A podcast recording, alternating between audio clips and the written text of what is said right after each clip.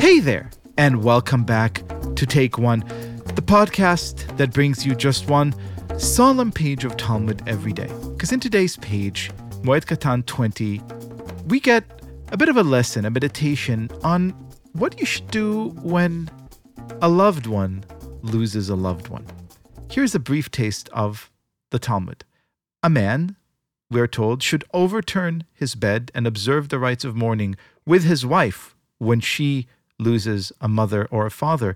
And similarly, when her father in law or mother in law dies, the husband's mother or father, she also should overturn her bed and practice the rites of mourning with her husband. This notion of maybe, even if it's not your father or mother, you should be there for your spouse. This is such a profound and solemn question. And I'm very grateful to be joined today by one of my favorite people who I met when she was a listener to our other podcast, Unorthodox, and has since become a friend and is a, a thinker whose candor and wisdom I appreciate dearly. Rebecca Cinnamon Murphy, welcome to the show. Thank you, Liel. That is so kind of you. I appreciate it. I mean every word, and I wish we were talking uh, under more cheerful circumstances, but we're here in part because you recently have had uh, the occasion of of practicing, you know, mourning yourself. Yeah, my dad died two weeks ago, and he had had a stroke ten days before that. So I have been living in this very liminal space for about three weeks. My family is not Jewish, and so the funeral is tomorrow. Um, which my reform rabbi assures me that my Shiva starts tomorrow. So it has been this very weird three weeks of mourning in a space that doesn't have much structure. And what is it like to live in a house with with other people when when you yourself are, as you said, in this liminal space and they are there trying to be there for you, not exactly sure maybe how to do it? Maybe you're not exactly sure how to be there with them, with your children and husband? So I live five minutes from my parents in the town that I grew up in. Um, I live with my husband and my three children. I have a 10 year old, an eight year old, and Akiva just turned seven yesterday, right? The simchas don't stop just because we're in mourning. And so, and my dad was a daily presence in my children's lives uh, and in my life. Um, I think, I think the the the passage you that we're talking about today is it talking about sex? It is. Well, there are other passages definitely that are talking about sex. This one uh, is talking about all the things that uh, a, a, man should do for his wife and a wife should do for her husband in order to basically be there with them in this in this time of mourning. Yeah, because when Jacob, my husband, he was reading it over my shoulder, he's like, Well, I overturn my bed every morning. The sheets are a mess always. so, so if you wondered if you and he shared a sense of humor. So he, I have been singing his praises up and down. So my my father had a stroke in another part of the state. And so I had to travel three hours away to sort of sit at his bedside and be a support to my mother. And my brother was there handling logistics. I have two other brothers that don't have um, flexible work schedules. So I was keeping in contact with them while I was doing all of that. And Jacob has already done the work to be a full co parent, right?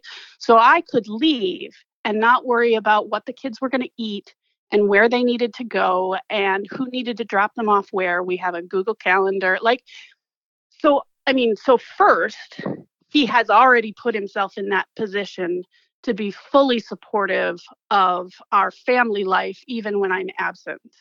The comfort with which I left the house was phenomenal. So we had to make the choice to take my dad off the ventilator and off the feeding tubes. And that, that was actually an easy choice to make because my family talks a lot about mortality and we knew we knew that would be what he would want when it became clear that his life would be limited.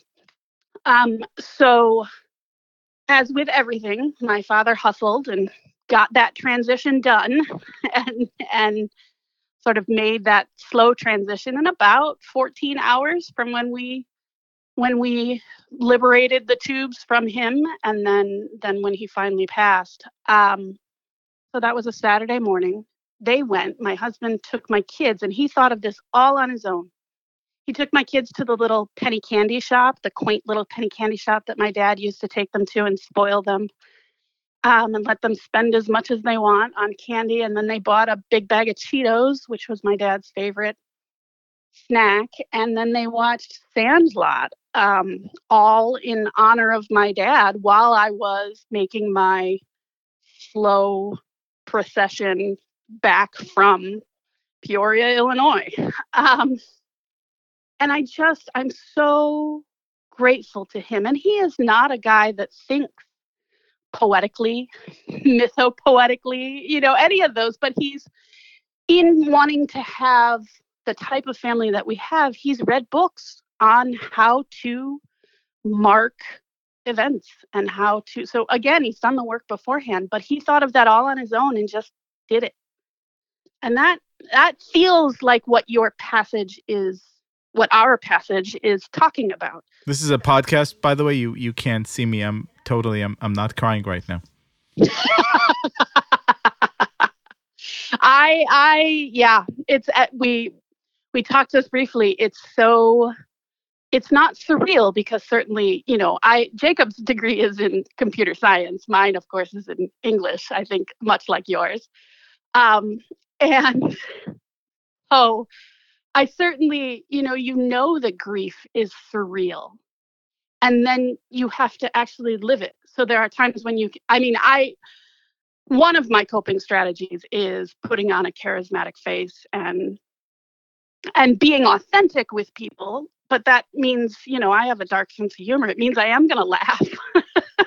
And it kind of throws people off but jacob's been amazing. I mean sandlot my dad's a my dad won the ncaa baseball tournament in 1969 with his team and baseball has been a part of his life forever i tucked i put a baseball in his hand the hand that was less responsive because the stroke was on one side and so one hand is stronger. I put it in the the weaker hand. I put a baseball in his hand as he as he was there and um so Jacob's choice to to of Sandlot was I mean nothing short of uh inspired. So Rebecca, I know um, that there is so little that could be said in, in, this moment that could capture it. So thankfully, our tradition has the words picked out for us. המקום ינחם אתכם בתוך שער אבדת ציון וירושלים, ולא תוסיפו לדאבה עוד. Thank you so much for being our guest. Thank you.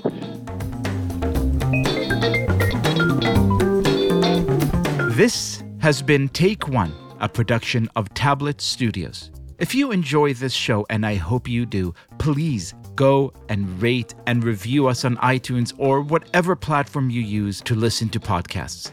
Each week, we'll be releasing new episodes Monday through Friday, covering the entire weekly portion of Daf Yomi. I'm your host, Liel Leibovitz, and our producers are Josh Cross, Sarah Fredman Aeder, and Robert Scaramuccia, with help from Quinn Waller. For more information, go to tabletmag.com slash take one or email us at takeone at tabletmag.com.